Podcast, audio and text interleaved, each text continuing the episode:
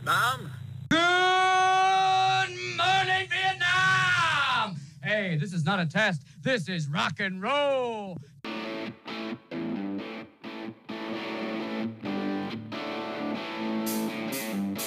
Broadcasting from the Star City of the South, Roanoke, Virginia.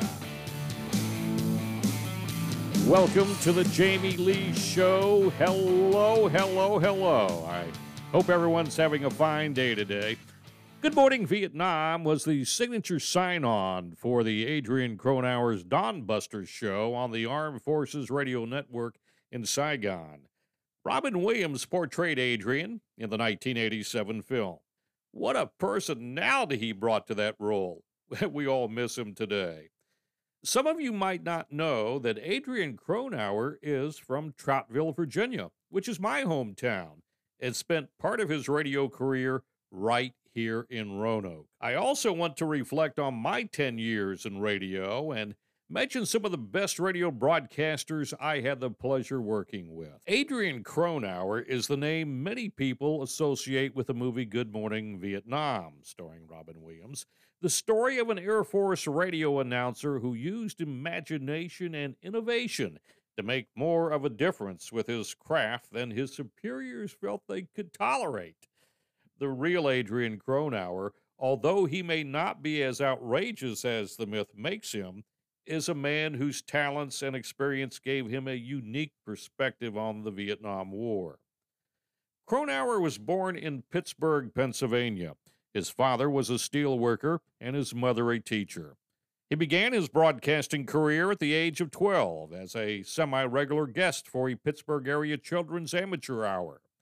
Cronauer attended the University of Pittsburgh, where he led a group that founded the school's first student radio station, which is now WPTS FM. In the early 1960s, Cronauer chose to enlist instead of waiting on the draft.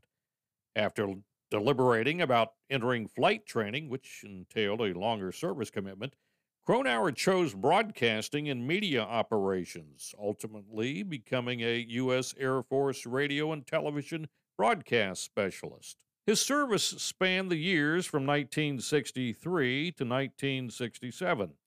He did his training in Texas and eventually rose to the rank of Sergeant E4 at the time.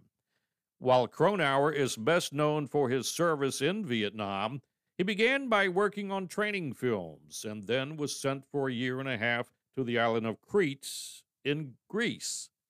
In 1965, he volunteered for a transfer to Vietnam because he wanted to travel Upon arriving there, his first job was as news director for Armed Forces Radio in Saigon.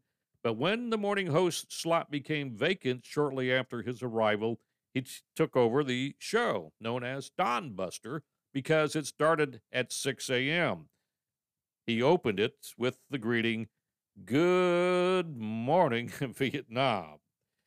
In the late 1970s, while working as the classical morning host at WVWR in Roanoke, Virginia, which is now Virginia Tech's WVTF, Cronauer had an idea for a television sitcom that would be a blend of MASH and WKRP in Cincinnati, which were two popular TV series of the era. In 1979, he tried to, to sell a treatment of this idea basing the story on his experiences in Vietnam, but without success.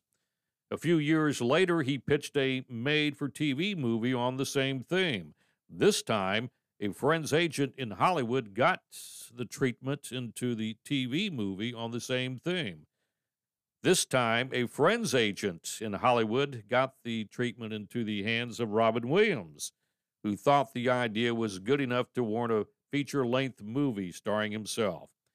However, according to Cronauer, a little of the film reflects his real life. Among other things, Cronauer was not a subversive person, but a lifelong card carrying Republican, and later took an active role in both Bob Dole's unsuccessful 1996 presidential campaign and George W. Bush's successful 2004 presidential reelection campaign. Cronauer did teach English when off duty in Saigon, but he did not teach swear words or New York street slang. He was never in a Jeep that got hit by a landmine, but he did witness the bombing of a restaurant near the radio station. In a 2014 Military Times interview, Cronauer said if he had done some of what the movie said he did, I'd still be in Leavenworth. Adrian Cronauer died July 18, 2018, at a nursing home in Western Virginia at the age of 79. In broadcasting, back in my day, you had to have a third class broadcast operator permit to be on the air. Of course, it's not that way in today's world.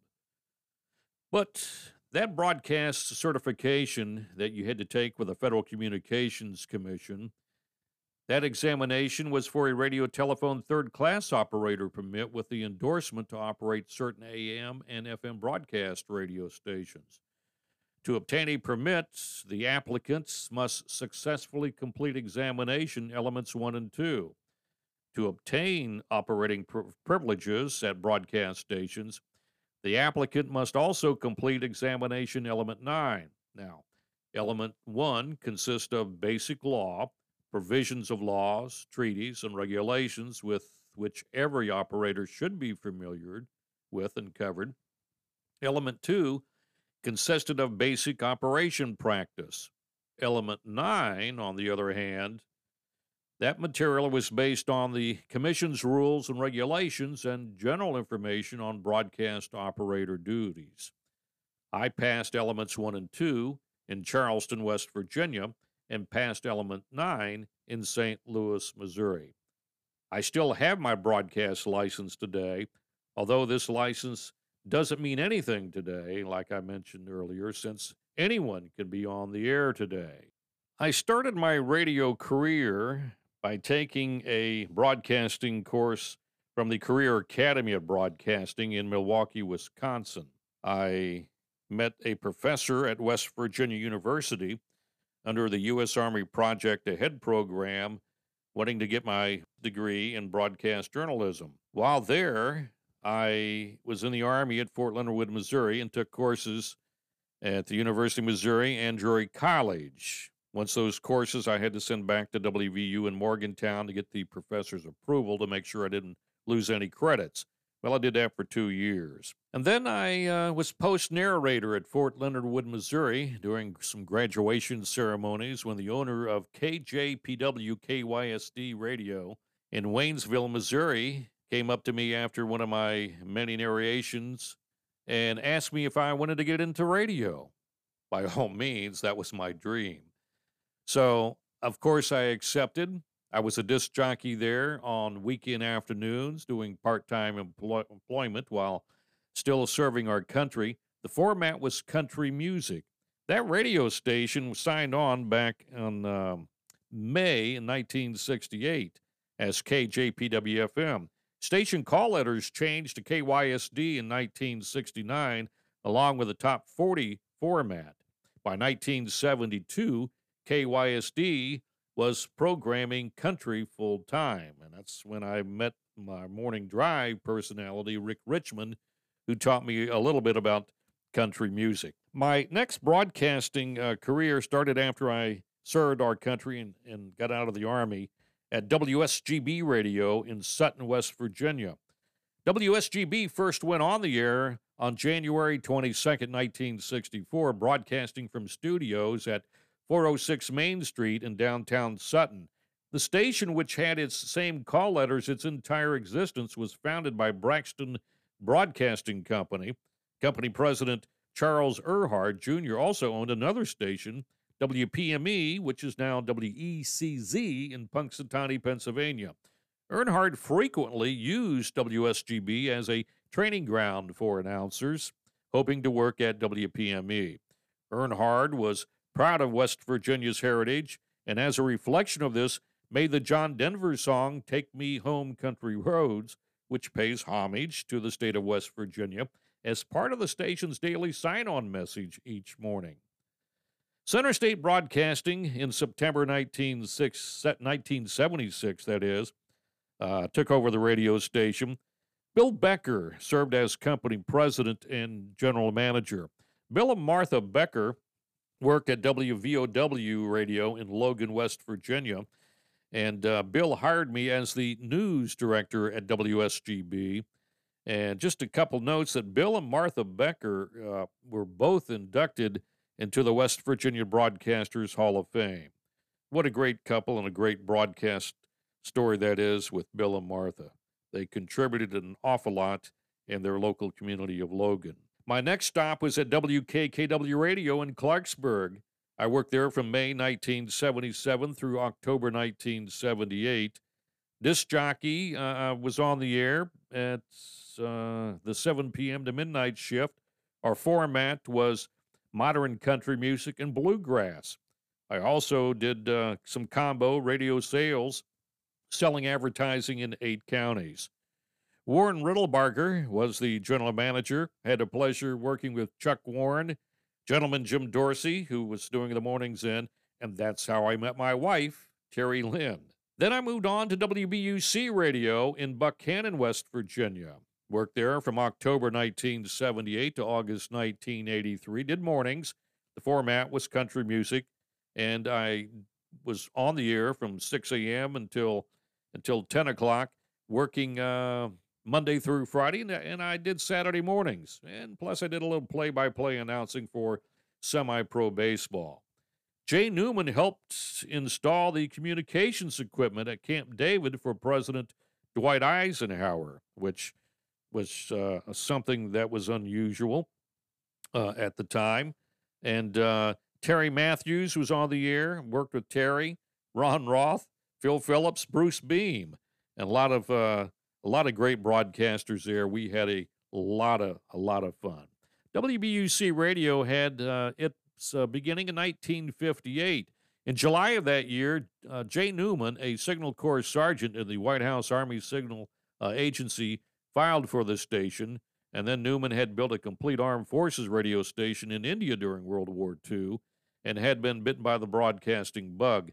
In July 1959, the FCC gave the grants for the 1,000 watt daytimer on 1460 kilohertz on the AM dial. Jay uh, grew up uh, 15 years in active military duty and moved his family to Buckhannon to build the station. It was a shoestring operation that proves it can be done. WBUC signed on the air December 13, 1959, with a minimum of equipment, some of it built by uh, Jay Newman.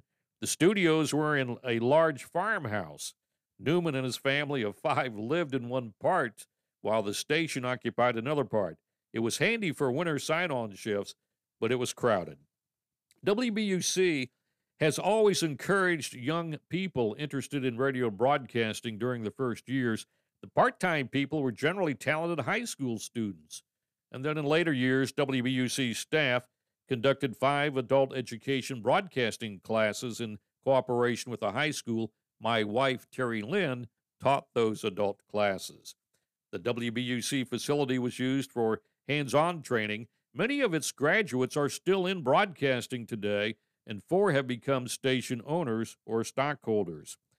In 1980, WBUC moved its beautiful new building into a new building with about 2,500 square feet of office and studio space.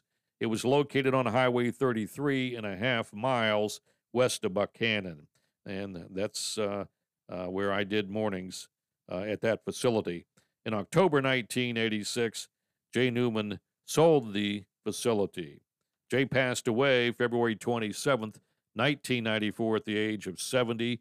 He is buried in Elizabethtown, Kentucky. Next stop on the board for me was at KJCK Radio in Junction City, Kansas. I was on the air there from August 1984 to August 1990 was a disc jockey at a top 40 rock station, did weekend mornings, uh, which was part time employment, worked with Mark Ediger and Larry Lay on the AM dial, and uh, had a lot of fun there. Also, worked with a guy by the name of um, James Phelps, uh, who was the Prince of Darkness on the air on the FM dial. And uh, KJCK FM first went on the air in July 1965 as a simulcast of KJCK. That simulcast continued until the mid 1970s when the format split. The FM side continued with a top 40 format while the AM eventually flipped to country.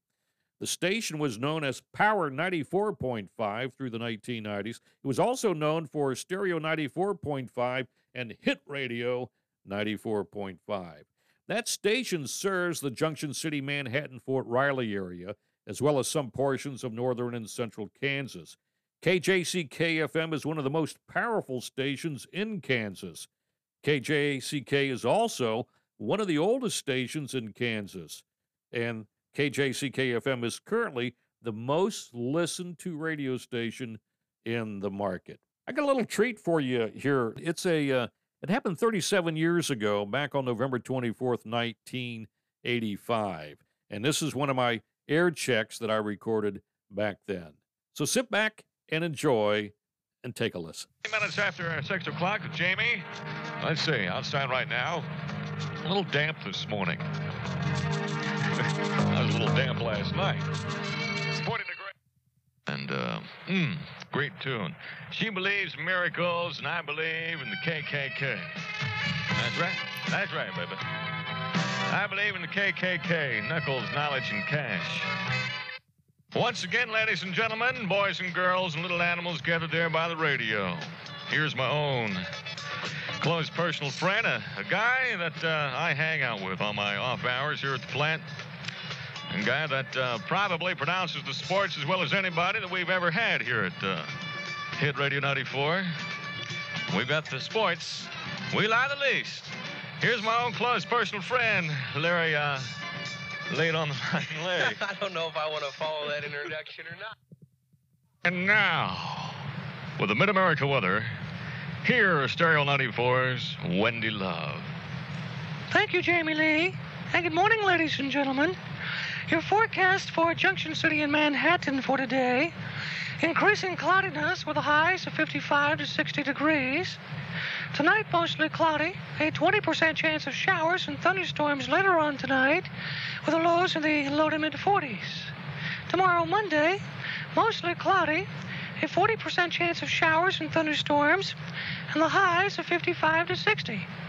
Currently outside our studios this Sunday morning in Junction City, we have plenty of sunshine and 42 degrees. And now, let's go back to the Jamie Lee Show this Sunday morning as Jamie takes you into the amazing world. Today, the amazing world of the disc jockey. Oh, I can't wait.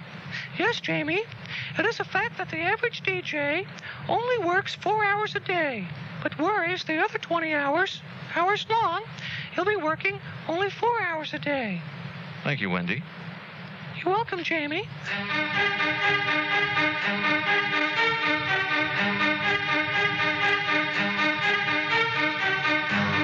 Do you worry? I beg your pardon? Do you worry? No, Jamie, I don't worry. I figure whither thou goest, so do I.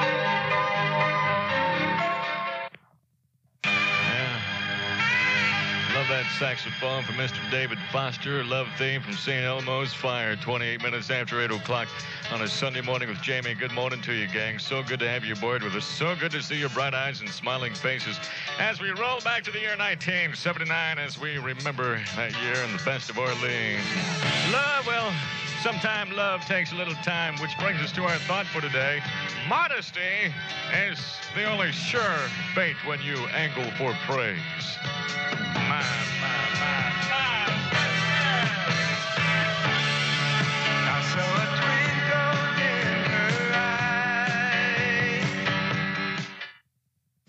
Got your headphones on?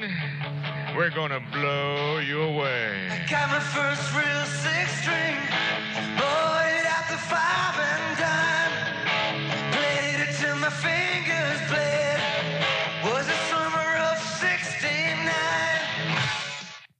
Well, I tell you what, I am so glad, I'm so glad that I finally got into construction work.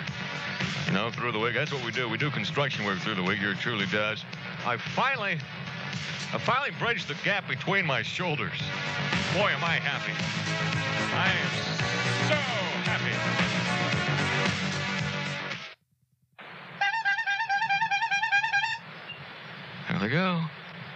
World was that? Very, very strange bird there. I bet you it's a honker.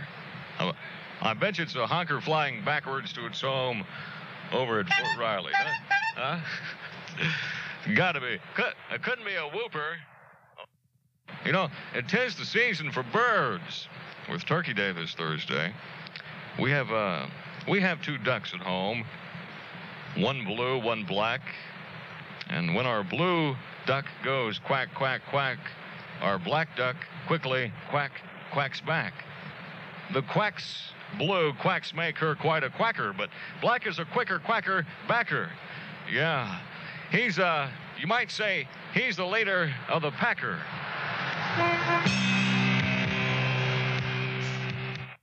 It's really quite easy for me.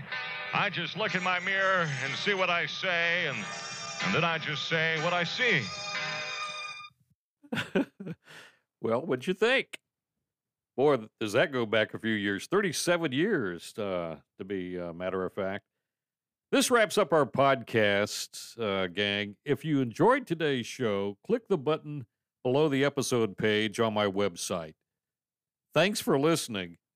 And please send me your comments because the best day of my life is right here with you.